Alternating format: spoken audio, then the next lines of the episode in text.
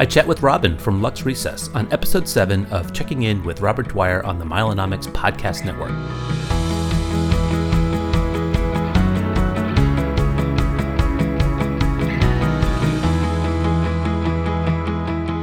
All right, welcome back to the show, Robin. So glad to have you. Thank you, Bob. I'm so happy to be back. Well, we chatted last in January of 2021, and gosh, in these times, so much can change in a year. I think we were celebrating that vaccines were just becoming available. You were saying that some of your physician uh, clients as a travel agent were starting to get out there and travel. Well, we've got all, a lot of vaccines out there right now, but travel isn't quite as uh, much of a slam dunk as I'd hoped it would have been. What are you seeing uh, from your perspective? Well, from my perspective, I'm actually still seeing it in a slam dunk sort of way. So after we spoke in January, I would say that like within weeks of that episode, you know, I I I as a travel advisor and as a and as a publisher of a magazine like on travel, I just everyone was ready. Mm-hmm. People planned a lot of last minute travel in the spring, so much so that people then had to push their travel to summer because their traditional spring break destinations were sold out. And what I'm seeing now, which I think is crazy, is that of the most popular places for spring break with the families that um, are in my circle, they've already planned spring break. Mm-hmm. So now we're already working on summer of 2022. So I think that the surge in demand has still disrupted what's a traditional uh, time for people to be thinking about trips. Because then, if they say, okay, now let's plan to go somewhere for Christmas, they're going to be disappointed that many options have already sold out, or there's that horrible COVID hotel inflation where the prices are somewhat unprecedented as well. Wow, you know, I've seen that. I've seen crazy stuff in terms of airfare and and hotels as well. So, it, are you seeing customers uh, book redundant trips? Uh, we've seen that. You know, uh, maybe you have a "I hope this can happen" trip, and then maybe that's something a, a little bit more of a safe bet. I even saw a, blog post the other day that had four trips planned for one vacation window. Are you seeing people with redundant bookings? Hmm. You know, I wouldn't necessarily know about those. I have also even I'm a little more conservative you know, if I'm wearing my advisor hat, I always say we're going to plan the trip that you could take now, hypothetically, mm-hmm. just because I feel like I have PTSD professionally from 2020 and the you know canceling everything and I, and I also think that when people are taking vacations now they have such a deep psychological need like they really need a vacation and they would probably say I need a vacation and I'm searching for something more intensely than trips past. So I think that to plan something that you can't guarantee and I say that in quotes, right? Because it's a it's a world where we can't guarantee travel now. Absolutely. But if they can't take if they can't take that trip, that's just a double blow. Yeah. Well, I, am thinking about next spring and next summer. In the points of mile space, we always, you know, have a, a window to consider, and it's usually a year for a lot of things. A lot of airfare opens up about 11 months, and a lot of hotels open, I think, similarly. I don't know if some places open more than 12 months. Maybe some high end resorts book out that far. I don't know. But uh, I wanted to reflect on a couple of places that I stayed since we talked and maybe inspire people for travel in the Northeast. I know we're both in the Boston area, and you are always good at advising clients, and you visited a lot of the top resorts around here.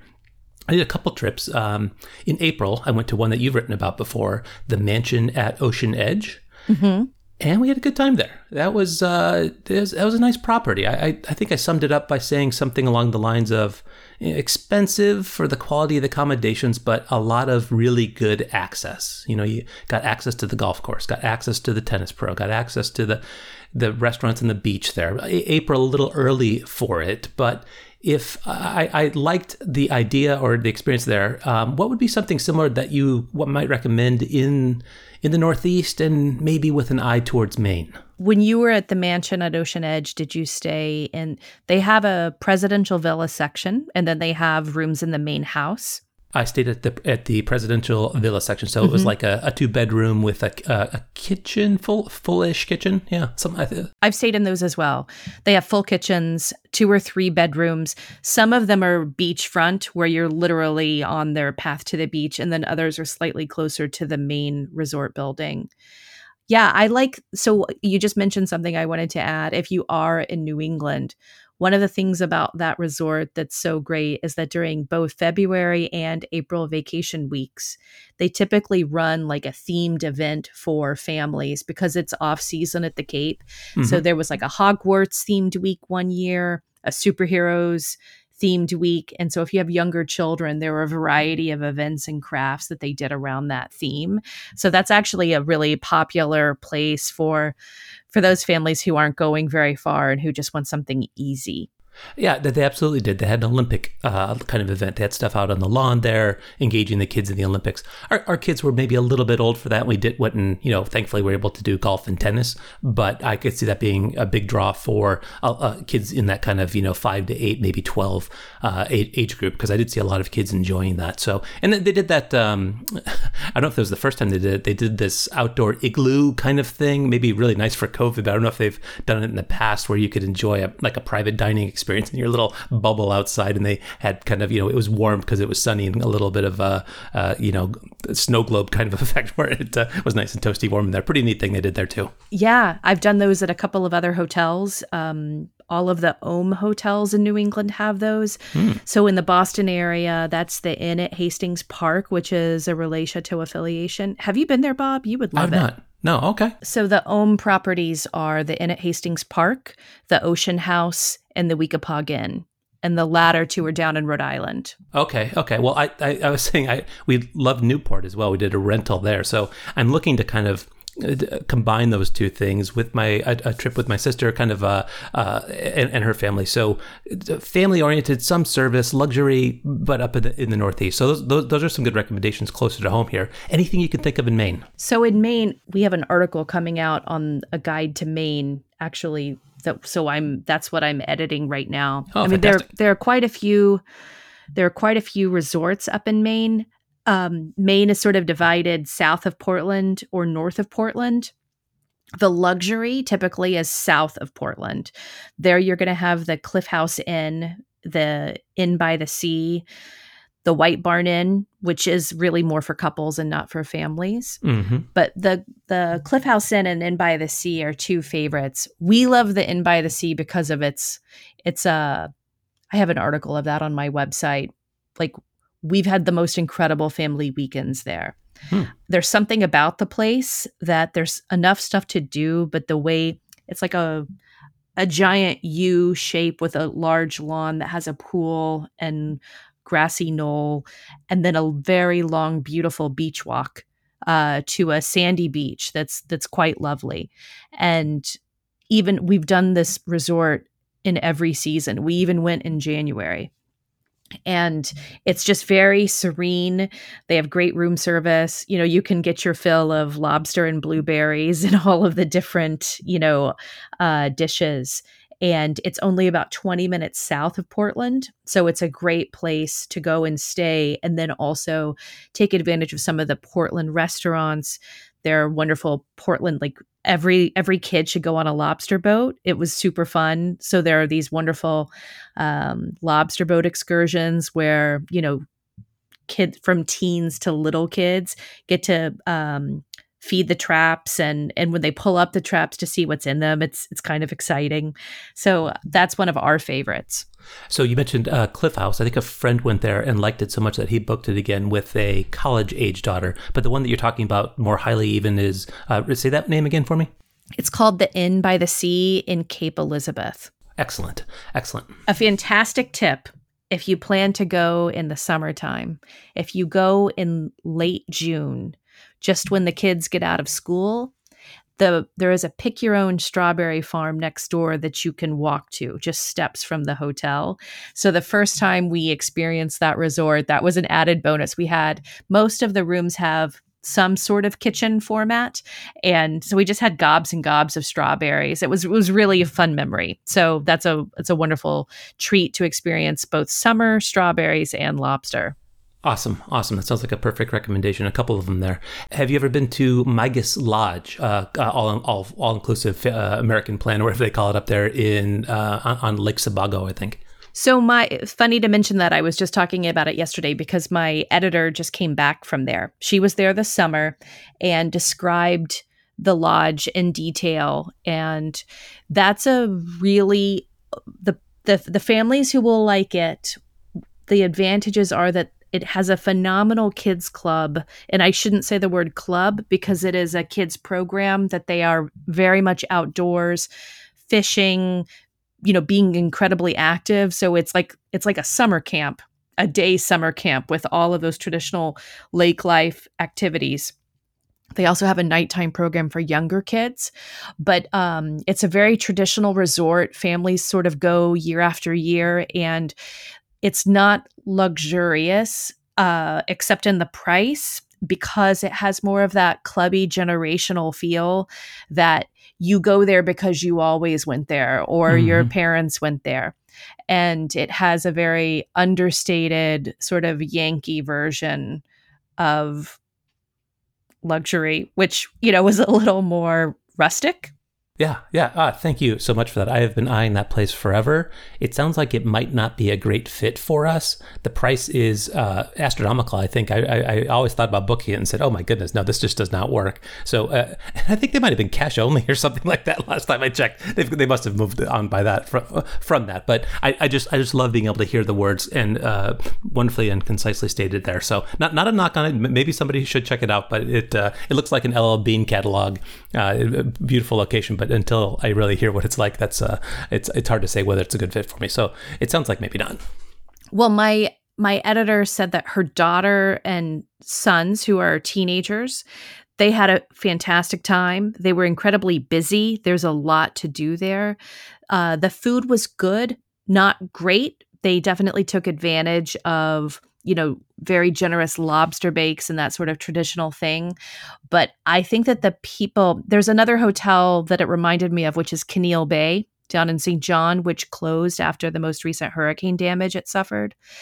Caneel Bay had not, would certainly never be considered a, a super modern luxe resort in the Caribbean it, it was somewhat run down, but people had an attachment to it because there was this history of going there. And you went there as a kid or you went there with your parents and your grandparents.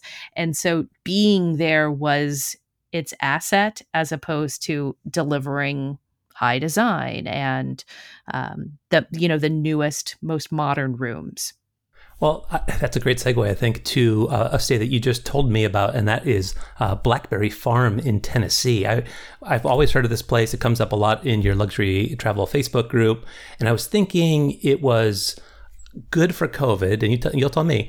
Um, I stayed at the uh, Ventana Big Sur. It's a Hyatt property out in California, and and loved it for its uh, remote rustic luxury. And I was thinking, you know, there, there's a really high end resort in Tennessee. Like, how did somebody, you know, come up with the funds to do this, and how do they attract uh, visitors from all over the place? But tell tell us about Blackberry Farm. What'd you think of that stay? Well, it's certainly no secret. It started in the 90s, and the the family who has built the resort it it was their vacation home. So it's like a white clapboard, uh, stone and slate roofed home that has expanded over the years.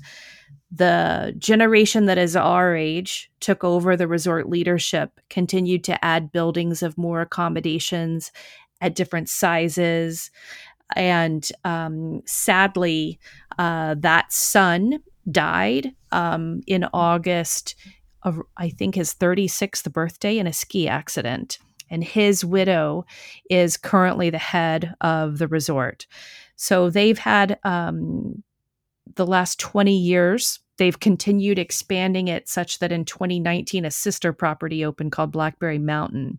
And they, they, it, it's never, I mean, it's not a, a secret resort, but it's certainly one that its price point keeps a lot of people away.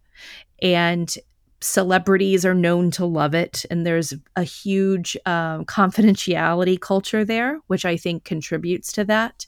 Um, they they're very very private.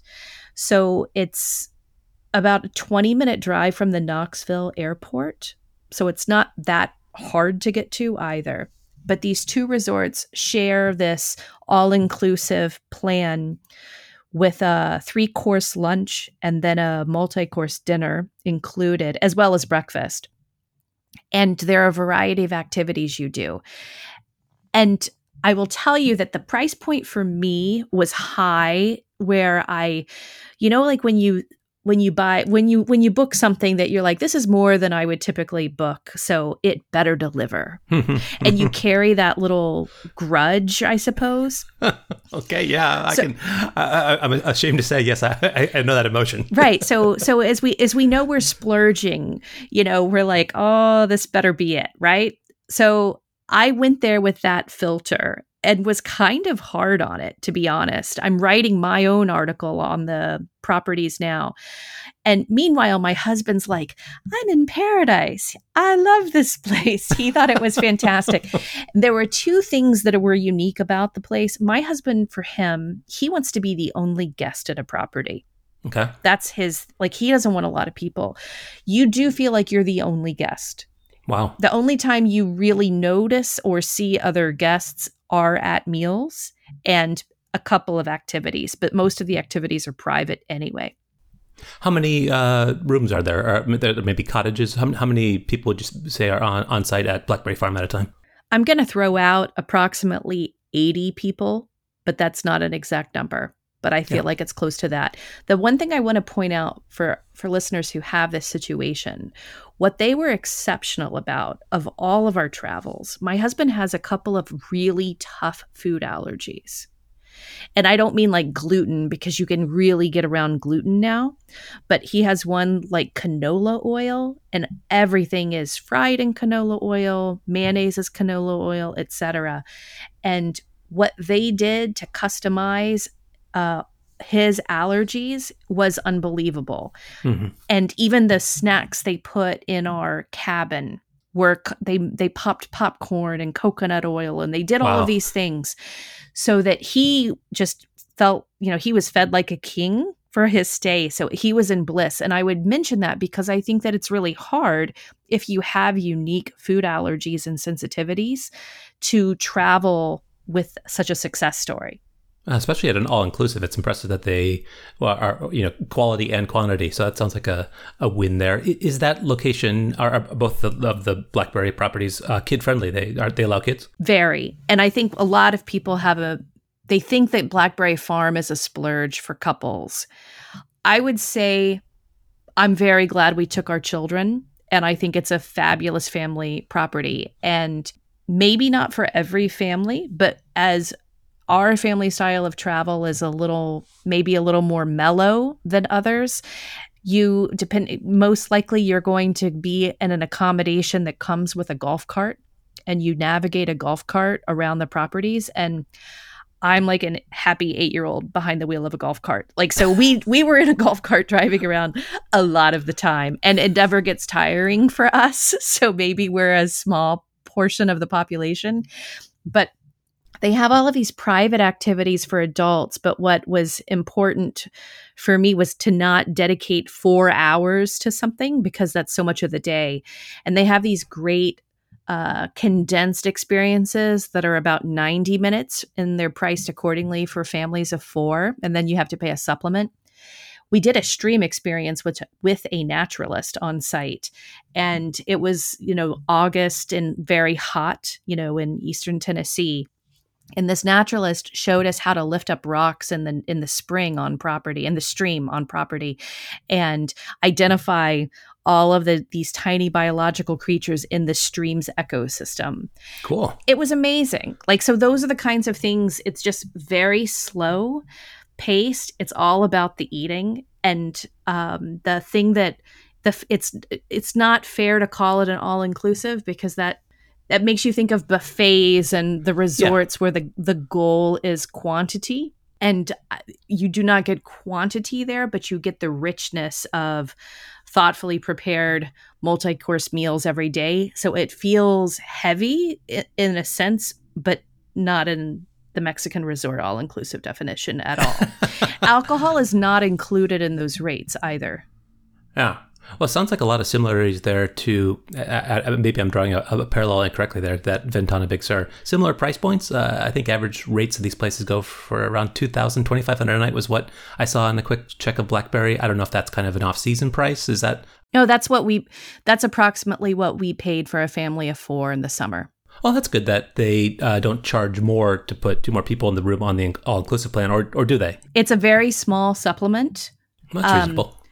Yeah, it's a very small supplement uh, as a virtuoso advisor, I got a, I can't remember the amount, but I actually get discounts there. And I was excited that the discount that I got removed the cost of the kids' supplements for the food. Oh, wow. fantastic. Yeah. So, so they do take kids and the cottages that we had, it was one large room, but they were great at putting two uh, rollaway beds in it. They obviously have much larger, um, houses, you know, for people who have the budget to do so. And they recommend that families actually get these cottages because you can, there's two units per cottage and there's a connecting door. So you could have two bedrooms. I think I saw the uh, floor plan of some of those. That uh, that's good to know. You could, put two of them together if you had, uh, and it could be nice for like me uh, traveling with my family and my sister and her husband coming along or something like that. You're close, but people have their own space. That's right. Blackberry Mountain, in contrast, everything is brand new and it feels very brand new and the style is very modern and contemporary. Blackberry Farm is more of like the Southern Veranda magazine lifestyle design. You know, okay. it's comfortable and traditional. But uh, Blackberry Mountain had some more advantageous uh, options, I think, for families. They have a couple of their cottages that have Murphy beds, and they actually have some two queen rooms on property, which the farm does not. Got it. I, I, think the luxury of space there and uh, being very private in the time of COVID is something a lot of people can get behind, especially if they haven't uh, had the had had a reason to get out. They've been very conservative and they're looking to get out, but in a very luxurious way, but not into a crowd. So uh, maybe a clumsy segue into a little bit of Disney talk here, because that is about as crowd based as you can get. But it also fuses together what we were just talking about in terms of bringing a little bit of a grudge to the expectations of a meal. I don't mind paying the piper down at Disney. I know it's going to be expensive. I think it's cliche to complain about the price at Disney, but when I pay a lot and it doesn't live up to what I think it should be, I do get cranky and I come in with high expectations. And I think that's very common of people going to Disney. They have very high expectations for their family vacation a big part of the, my conversation with Joe was the dining down at Disney. And I wanted to hear from you what you're experiencing or hearing from guests on Disney dining, because there are some restaurants that I think are really sputtering. And one of them was a really reliable friend, Ohana. And maybe you're not a big fan of Ohana. I, I happen to be uh, right on board with it. I feel like it's a vacation within a vacation. I thought the food actually tasted really good in the past. This time it was terrible. And it was 400 bucks for a family of uh, five of us and a single drink per person. I thought it was one of the worst values in dining ever. And I don't know what's going on down there. There seems to be a problem with the supply chain and the, the quality of the, the proteins that they're serving. And it wasn't just there at Skipper Canteen. The uh, the steak was nearly that edible as well. So I, a couple of uh, down marks there. So what are you hearing from uh, people on going back to Disney? People wanting them, their expe- expectations are it's going to be as good as ever. But it's surprising how some things are just like they were before. I mean, going on rides, going around the park is, is largely mm-hmm. the same, but the, the dining seems to be sputtering. Sure, sure. Sure. Well, can I ask you at Ohana, was it what meal was it? It was dinner. Dinner. I've only I've only trusted them with breakfast. So um, I laugh. I love that you love it. I mean, it's it's um it's not my it's not my that's not my favorite kind of Disney experience. But um, my son loves Stitch, and so we do it for that reason. You know. Gotcha. the um the dining at Disney for all of my readers and clients, there was a window with COVID that made people feel comfortable to eat inside again. Mm-hmm. I would say the majority of my clients who've traveled recently um, are taking precautions and doing quick service where they're staying outside. So when I was there, we also only ate outside. So so what we've been doing both for my own family and many of my clients is doing how do we get the best meals we can while still eating outside? So oh, that's, that's, challenging. That's uh, really next it down. I mean i, I think uh, len testa talked about some locations that you could do if you wanted to go outside. There, there was a decent list but if you're in florida in august uh, a, that's a tough combination. It is. It is. So the one place that i i had a client who went and i sent him to wine bar george Capa um, Jaleo, and those three and he's a very serious foodie. He ranked the best as Capa, the second Jaleo, and the third as Wine Bar George.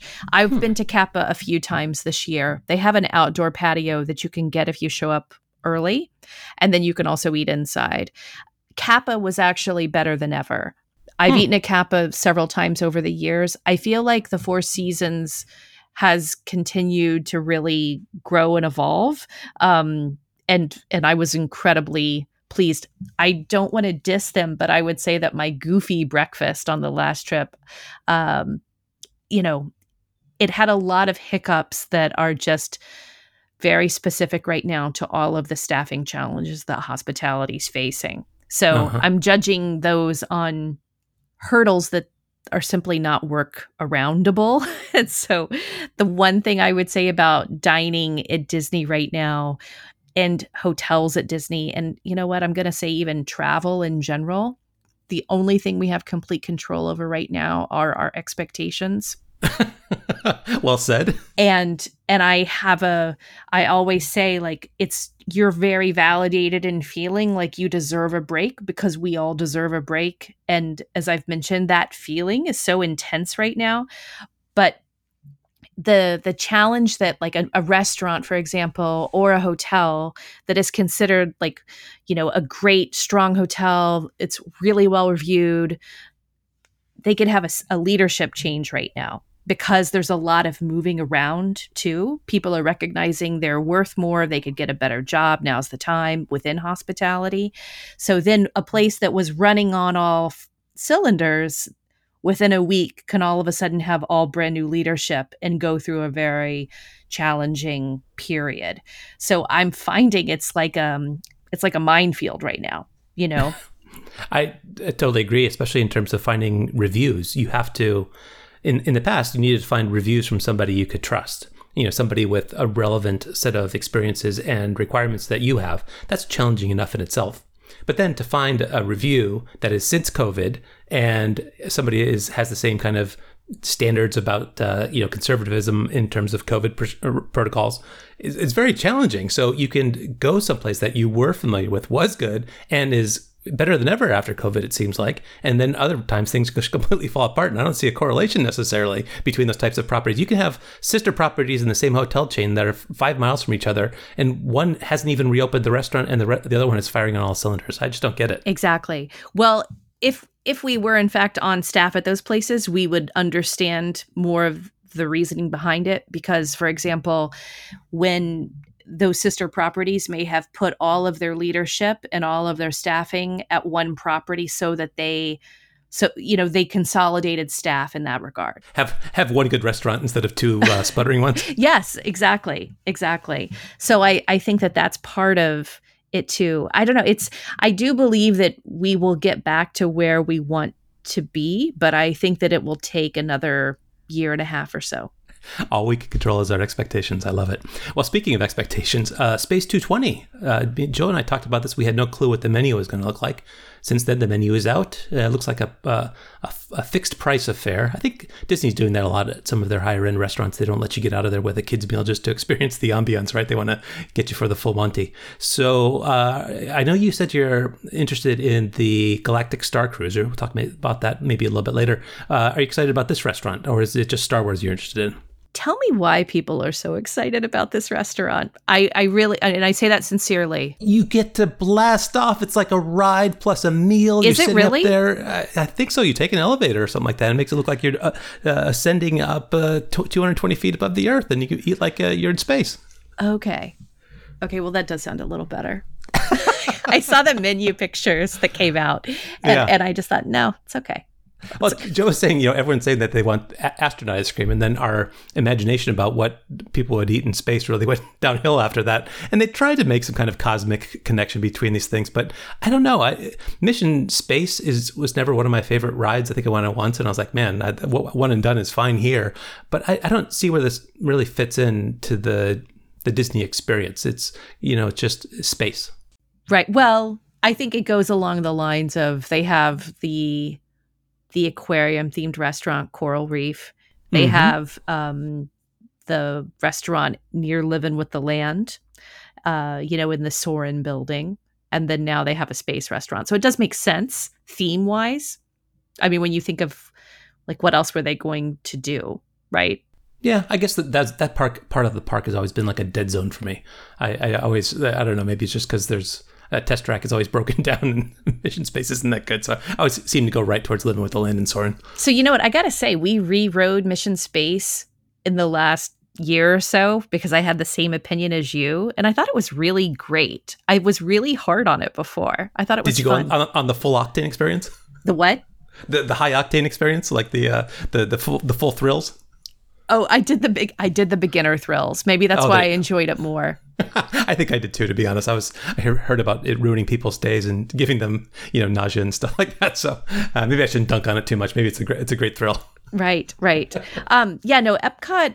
You know, I've also heard from people who actually already rode Ratatouille, and they got to go on a preview, and they said it was okay. yeah, when we were there for Labor Day, I saw them ramping up there. I think the area is charming, uh, and I hear the the crepe uh, restaurant in there might be the biggest uh, point of interest for me. I did go on the Ratatouille ride in Paris, and I think it is exactly the same on the inside. It happened to break down halfway through the, our ride, so that kind of uh, broke any illusion that we were, you know, shrunken down to the size of little mice running around Paris. But yeah, I think it's a good addition. I, I think every World Showcase, uh, you know, pavilion should have a good restaurant and a good good attraction, and I feel like that's the direction they're going. Yes. Well, one of the things that I found somewhat not disappointing because it's all about managing our expectations, but one of the things that I observed is that when we were at Epcot this summer, my kids love the store in Japan. Oh yeah, absolutely, same.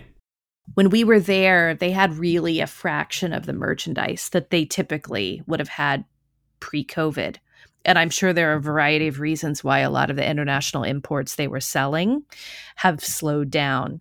But that was, uh, I'm looking forward to seeing that store, you know, completely, you know, back to its original glory. Oh, yeah, I'd love to be able to get to Japan real in general. Uh, yeah, our, our server at Via Napoli was uh, brought over from merchandise like two weeks before, and you know she'd been just they're just patching together whatever they can. Definitely not uh, that flavor that you get from the international exchange program or whatever they called it down there. That was always uh, maybe a bit of a novelty, but I, I bought into it wholly. No, actually, that's one of my favorite things about Disney. And we're staying at Animal Kingdom Lodge soon. And I realize it won't feel the same Yeah. because the cast members will all mostly be domestic, I assume. Yeah. I, I would think so. That seemed to be the case in, in World Showcase. Maybe like they had one or two chefs there or something like that, but definitely not any of the wait staff. So definitely feels different in that regard. But the pizza is still good. So uh, there, there's that. Are you looking forward to visiting with the new Genie Plus in place? Oh, we talked about that a lot. You know, I think it's going to work out well for infrequent visitors. If I'm like a you know a season pass, annual pass, local kind of person, I think it would it could be uh, annoying to have to pay that uh, more or pay each time I wanted to do that. But you know, time is so scarce, and I like to do short Disney trips. Uh, This last one we did was just two park days, and it would be a no-brainer to pay 15 bucks uh, per person per day to make lines shorter. And I think it'd be a no-brainer to pay. I, I put it to Joe. What, what do you think the over/under is going to be on a Rise of the Resistance a la carte Lightning Lane? Didn't I read somewhere that it's going to be something between 15 to $20? I think that's what the rumors were, but I, I feel like that's low. I mean, gosh, you know, hard it is to get a, a, a boarding area, and well, I guess they got rid of those just recently. But that, I mean, if, if all I had to do was shell out twenty bucks to go on it, that'd be a no brainer. I think. Well, one of the other things I was confused by the pushback against the Genie Plus is that Universal's tickets for their express passes, those are incredibly expensive. They're only waived if you're staying on property at their their deluxe properties, but they could be up to a hundred dollars. They could be the price of a ticket depending on the day that you're traveling. So Wow. so the Genie Plus having more of an a la carte option still comes in much less. Yeah, no, for sure. No, I well, I guess the, the the interesting thing will be the surge pricing. You know, people are willing to pay more when lines are longer, and uh, if they market that to, uh, if, if there's no no governor on that, oh, geez, I could see that people paying a lot more than that on a busy, you know, between Christmas and, and New Year's kind of situation. Like, who wouldn't pay that to to get on the ride and get out of there, get home, and get back to the hotel? Absolutely. I'm curious to see how people will integrate those for those who still like taking the tours in the parks. Mm-hmm. whether they're with Disney or with another party, because the majority of my clients do tour with somebody, they don't go by themselves. And it'll be interesting to see whether or not there's a, an additional value to have on top of that. Right. So uh, on those those Disney private tours, the Disney proper ones, I think those have mostly uh, been all access to equivalent to fast fast lane, the fast pass lane or, or something like that, right? Like, and maybe they're holding back uh, Rise of the Resistance or some really a couple of more key attractions. But is that the way it works for you? Pretty much get a cut line uh, for that massive fee. It it did. They released Rise of the Resistance in July, so that starting in July, those VIP clients with Disney also had access to a boarding group, but they didn't until July. Hmm but now it is. So so yeah, I guess there would there would be no advantage to doing anything Genie Plus or or Lightning Lane if you're doing a Disney proper because that that's included then. Uh, but when you do a third party tour, how did they get you to cut the line? They don't get you to cut the line. They, you know, I always explain to people we think we know Disney, but we don't go there every day. So if you go there every day and you have routes that you use to try and beat lines, you can get very good at them and okay. that's still going to be very different than what you or I or Joe would still know and how to to navigate. It's just different when that's that is your job and that's what you do. Got it. So they do know how to use the sequence of which ride to go where so that you're never waiting more than a, you know, 10 minutes, 15 minutes. Yeah, it'd be interesting. Uh, it sounds like they're trying to make Genie Plus smart and simple, but uh, it just sounds like more opportunities for uh, tour tour operators and people giving advice to help people navigate the complexity. Just uh, you know, take some money. I want to have a good experience, and I want to get out of there as fast as possible. So, right, I think that their, their jobs are going to be perfectly secure for some time. I'm going for the 50th, and I've I've hired a guide, not with Disney, but with a third party, because one of the things that I learned that was the most valuable for me from those experiences is not using my brain felt really good. Mm-hmm, mm-hmm. I'm always the person who has to figure out where to go. So even if even if someone told me what line to wait in, but told me which one, you know, there's there's like that's already a vacation. Yeah, absolutely. I I, I know the feeling. It sometimes I, Disney's a comfortable place for me. That we've been there so many times. Everybody knows what to do, and it's that's why we return.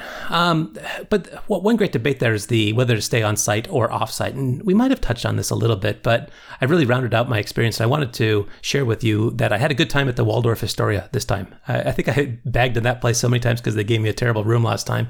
This time I upgraded ahead of time to that uh, Waldorf uh, Astoria corner suite with Disney view mm-hmm. or something like that. And it was such a reasonable Poor Man's Four Seasons. I, I really, really like that stay. You, you have good, good feedback from people at the Waldorf, right?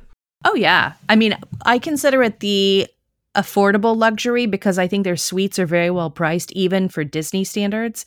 You can often get a suite at the Waldorf for the price of a deluxe room on the monorail. So I I'm a big fan of the Waldorf. They have a really strong food and beverage program.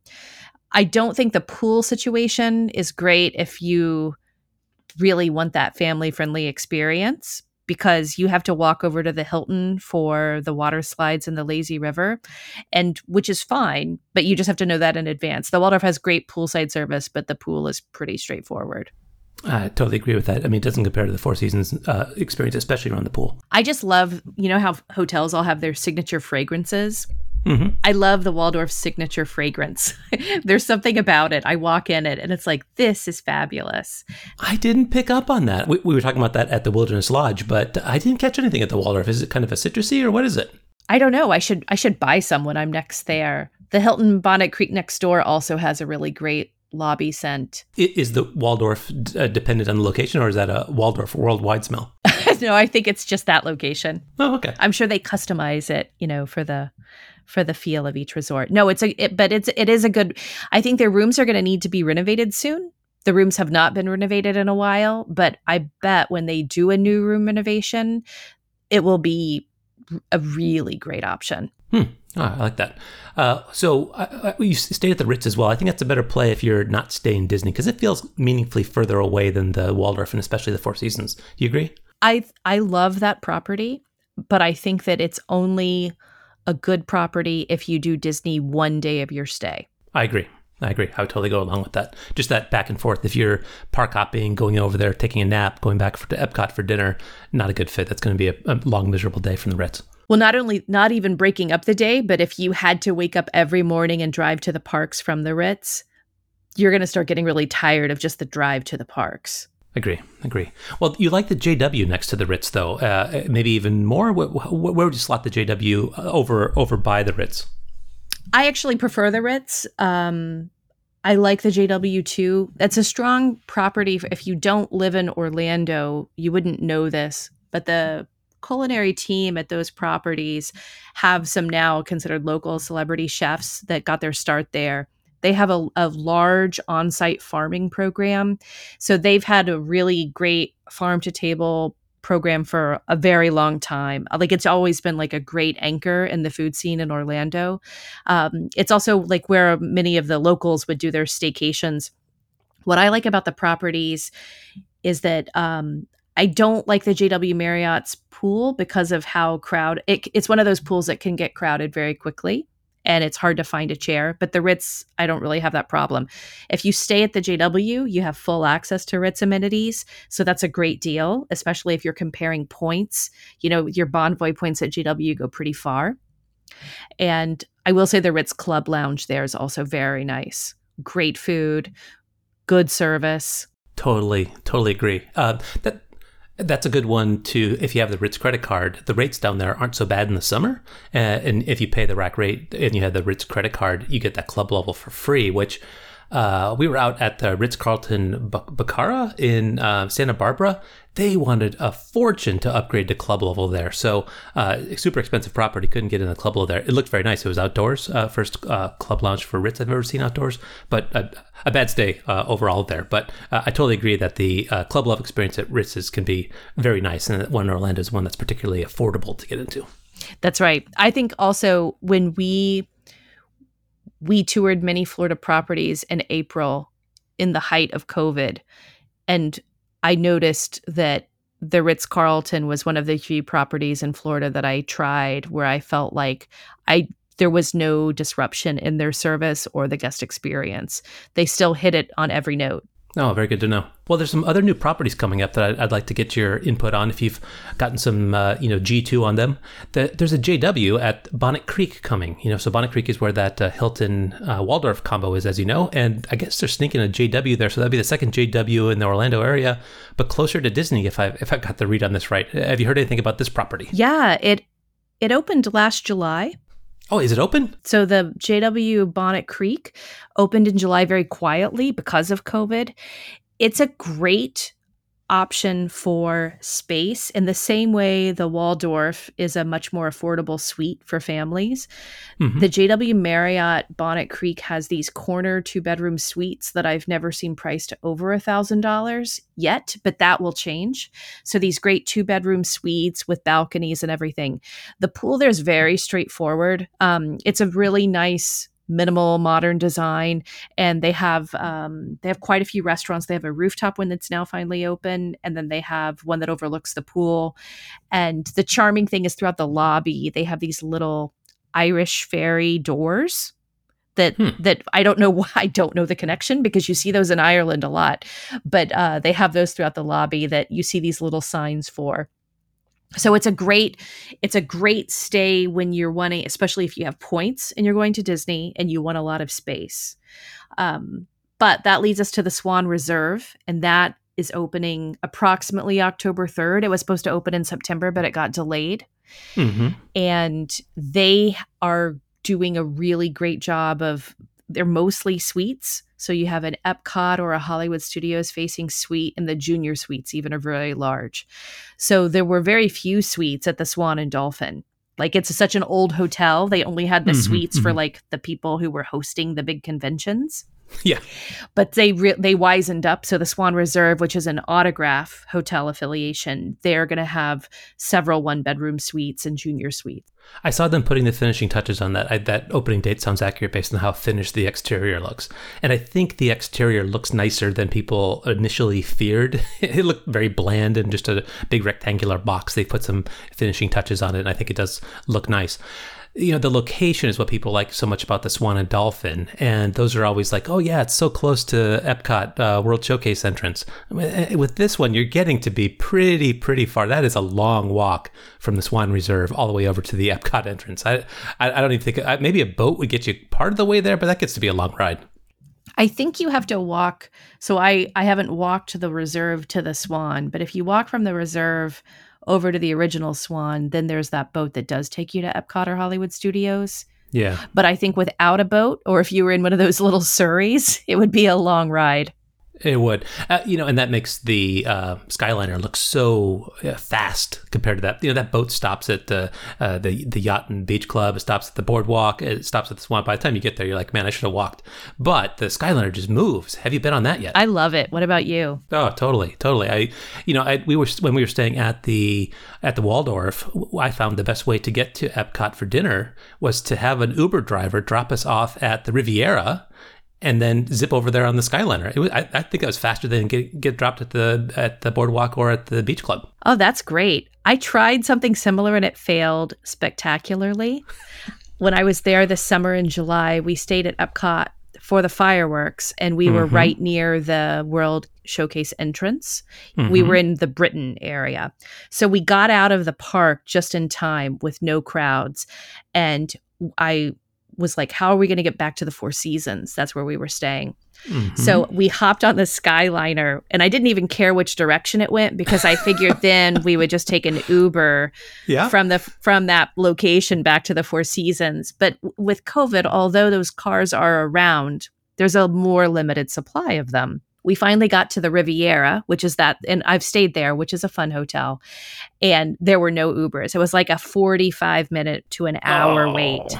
Um, and so I called the Four Seasons, and they had their own car service arrive within 20 within 20 minutes so wow. it turned out to be a very ex- you know like that was an expensive ride so, it, you know, my idea failed miserably, and it was like midnight, right? We were exhausted. So, oh, so, oh. so, so yours was much savvier. No, you're you're absolutely right. I mean, so frequently we end the night at, at Disney at, at, back World Showcase. Invariably, it's raining. Maybe the fireworks are going on. You're there. You're having fun. You're it's, it's so late, but you're at the back of the park. You either have to bail out in World Showcase or uh, the uh, the international entrance, or get all the way back to the front of the park, and then then the adventure just begins from there. And it's like there's no no good solution. I mean, and you can see, I think, why people do things like pay a ton of money for a Disney property hotel proper right there, you know, the beach and the yacht club or whatever it might be, because that is one of the most miserable parts of being at Disney, finding your way home at midnight from Epcot World Showcase. Well, I completely agree with you because I think we all forget it.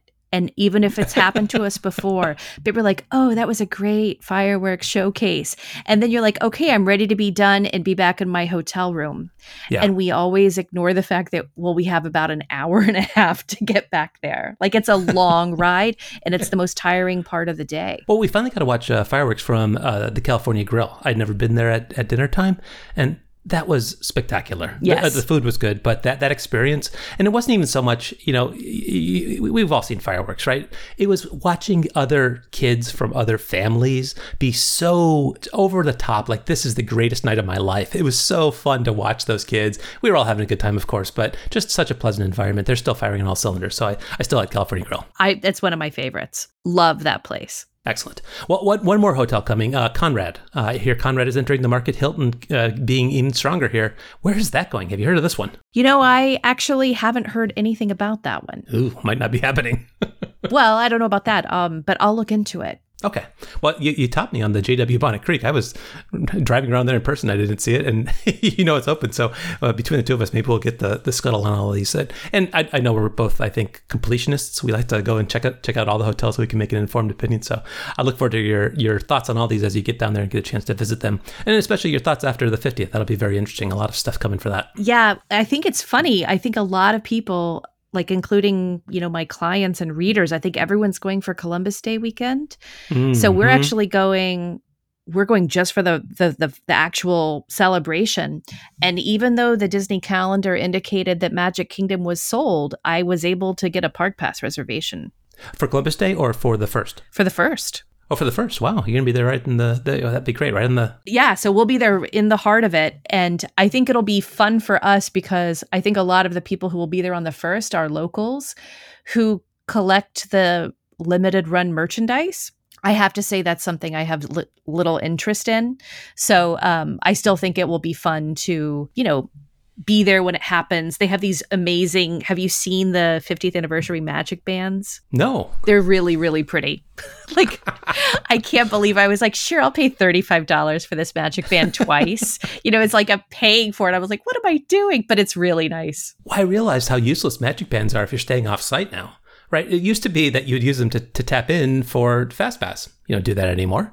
You're staying off site. It can get you in. You can't charge anything to the room. Right. So it's like, I, everyone get your magic bands for the one time today you're going to use it, maybe twice. But uh, I think that will come back with uh, Lightning Lane in the future. So r- right now, maybe a low point. That, that'll be a good investment. That, that uh, 50th anniversary magic band will pay off in the future. Yes. Yes. All right. I've got uh, four luxury Disney things here in the show notes. I'm going to ask you to pick two of them that are the most interesting. Which of these do you want to talk about? All right. So you have chosen uh, Disney Wish cruise ship. Uh, is it, it, that that's happening? I, I hear, but it's not. Is it delayed? What's going on? No, it's so happening. I have my own cabin booked. I can't wait. I'm going on like the first or second cruise past the inaugural sail. So it starts sailing next June. And I have to tell you, when COVID hit, we were, you know, my family and I, we talk travel and we were all like, we're never getting on a cruise ship again. Ever, yeah. ever. And I was convinced of that stance. And then as they start dripping out details of the ship, like I just slowly, slowly, slowly start falling. And then I'm just like, okay, we're booking this. I mean, it looks incredible. They've, and I, and I credit it's been over 10 years since they last built a ship. So think of mm-hmm. how much like the design is very contemporary. All of these things that they've added for the guest experience are are new and it, it, it looks it looks amazing. So i went ahead and booked my own family and uh, it'll start in june. I think it's like the 7th is the first sailing that sold out but then people can book next summer and all the way through until i think the like that final December cruise. There hasn't been anything yet released for 2022. But the the restaurants, like I'm all about the adult restaurants on the cruise ship. Mm-hmm. I can't remember his name, but the French chef that they have yeah. Uh, yeah. from from France, you know, like a really high end um, French chef is overseeing the development of that menu experience for for um, Enchanté. I think it's the or Lumiere. It's Lumiere, I believe. It's the okay. Beauty and the Beast candle theme. I'm familiar. So we, we went on the Dream, very similar to you. You know, we were watching it being built and coming over and all that hype, and we went on like a similar kind of time frame, like one of the one of the very first cruises. That was a very very cool experience. I think you're going to love that. Uh, but the, I'm familiar with the adult restaurants. I like them a lot. Uh, Palo, and then even higher Remy, Remy on, yes. on the Dream. And so, what do they have uh, here? Do they have three, or does does this this new restaurant replace one of those two? It just replaces Remy. So they've done like a Beauty and the Beast theme where Cogsworth, the clock, and Lumiere, mm-hmm. the candlestick. Cogsworth represents the Palo restaurant. I, okay. I can't remember the name of what they've called it though. And then what they've done differently compared to the dream and fantasy is that the lounge in between the two is much bigger and looks like a like every time I had gone to that lounge on the other ships, it was always empty. Uh huh. Yeah, I agree. This time it looks good enough that adults will seek it out and should because it's like the best kept secret. No, that sounds good. I, I mean that that Remy dinner was probably the best Disney dining experience I've ever had. Same. I mean, maybe maybe it's a little corny. I don't know. I I, I ate it all up. I mean, that, that's what I'm here for. right. Right. No, we've done it twice. Um, and uh, I do think there was there was like a moment where it did cross into the cornball factor where like a rose is presented and they have this whole script of same yeah so my husband repeated in the little French accent of the waitress that story for like a week after. so, I mean, but we still had a wonderful time. But you think, Robin, and you mentioning it being 10 years since the dream, these experiences are fleeting Right, and, and I was thinking, if I go back to Remy again, to is, is going to be as good as it was that time? Nah, it's probably not. Right, it's not going to have that element of surprise, and it was all new, and that's why I think it's exciting when they're creating a new ship. And our kids are only these certain ages for a certain window here, and I'm starting to feel like they're going to be leaving the nest soon. So, and with COVID disrupting uh, uh, some of these windows, I'm a little little frustrated. But I'm glad to hear you book that. I hope cruising continues to be super smooth, and you have a great time. I think you will. Don't you feel like the magic of Disney's marketing is like, how do we make parents cry? 365 ways to make parents cry in less than 10 seconds. Like, that is how they make all of their money. you watch that Christmas morning special, it's like, you know, you heal? You haven't booked a Disney vacation? What's wrong with you? right, right. yeah, they, have they, got us. Um, have you been watching the uh, Behind the Attraction on Disney Plus? No. That's very good. Yes, I watched the I watched one last night on the Disneyland Hotel. That's episode seven. You should watch that. That's the best one. Actually, I think I saw. I did see one of the first episodes. I thought it was very good. One of the Disney Plus shows that I loved was the documentary about the brothers who are featured fictionally in Saving Mr. Banks but uh, the, Sh- the, Sherman, the brothers, Sherman yeah. brothers, they had a really unconventional relationship. They hated each other, and it's not what you would expect. So the documentary has a somewhat dark angle. It's very well done. Ah, thank you. Thank you for that tip. I, I like those guys a lot. It's amazing that you can still see him around at Disney events from time to time. Last I checked, anyways, and he was all the way back there, you know, now, you know, portrayed in Moving Like Saving Mr. Banks. One of my favorites. Okay, last uh, last question, and we'll get you out of here. Uh, Star Wars Galactic Star Cruiser. You said last time you were excited about it as a Star Wars fan, uh, a luxury fan. I think you're going to like this, but tell me about the pricing. I think we have an insight into pricing now. Does it seem like a good value to you? No. Oh.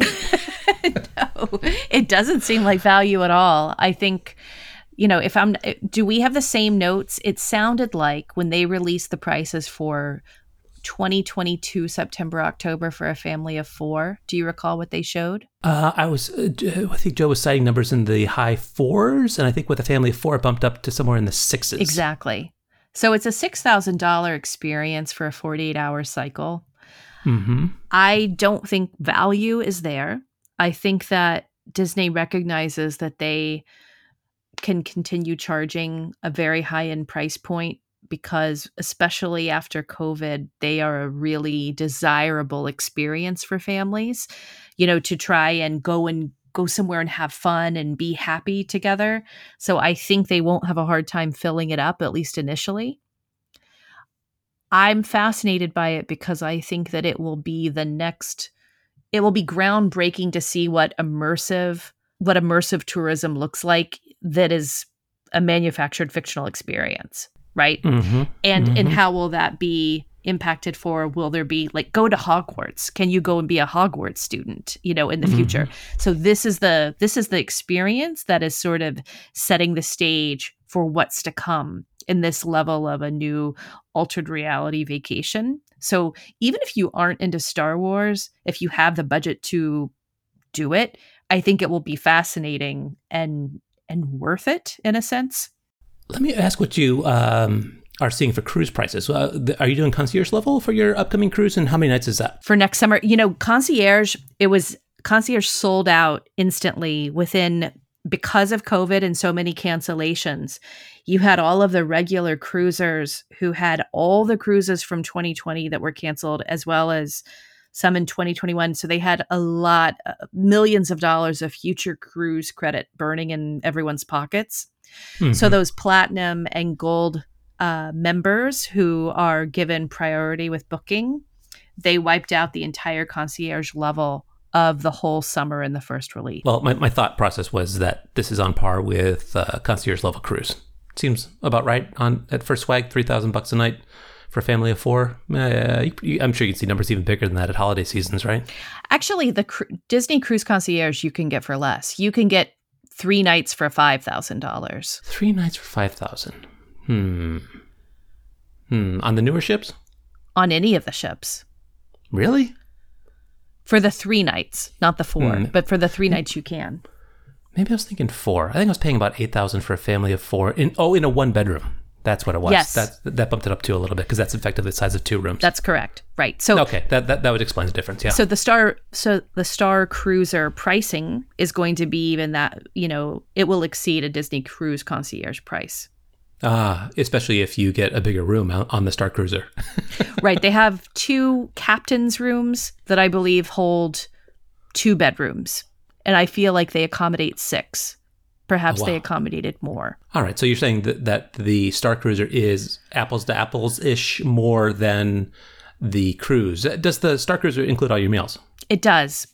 And it actually, I feel like, based on even with Hollywood Studios, the Star Wars quick serve in Star Wars, I thought the food was excellent for a quick serve. Did you try that yet? I've never been there. Uh, Ronto's Roasters or like that kind of thing or what? I thought that was like a food truck, but maybe that's what it was called. But it's just like a quick serve, just a quick serve restaurant. And Yeah. uh, they had done a really great job with theming and incorporating um, more exotic looking ingredients to make the dishes look special and Yeah. intergalactic. So I do think that when they're trying to do like more of the Disney cruise level of food programming, I think it will be fun. Yeah. Yeah. Well, you'll have to check it out, right? You're going to check it out, aren't you? you know it, it's funny i've gone back and forth um, i think we probably will um, when i think of my kids are probably just the perfect age as i think yours are too when i have understood more what you do during the day and these characters approach you with different missions and you have the option of participating or not i think that the families who want to just go all in end up having a really thrilling experience that I think is really bonding and I think that it's it's a very connection promoting type of vacation. So Mhm. I think that especially after what we've gone through with our adolescent population through COVID, Mhm. I think that if people have the means to do that even the even for the families where the communication with their teenagers isn't so easy, I think they have enough structure and distraction to have a really great connecting time. So that part I actually really like about it. I think that there is, you know, that priceless emotional experience that you're going to get.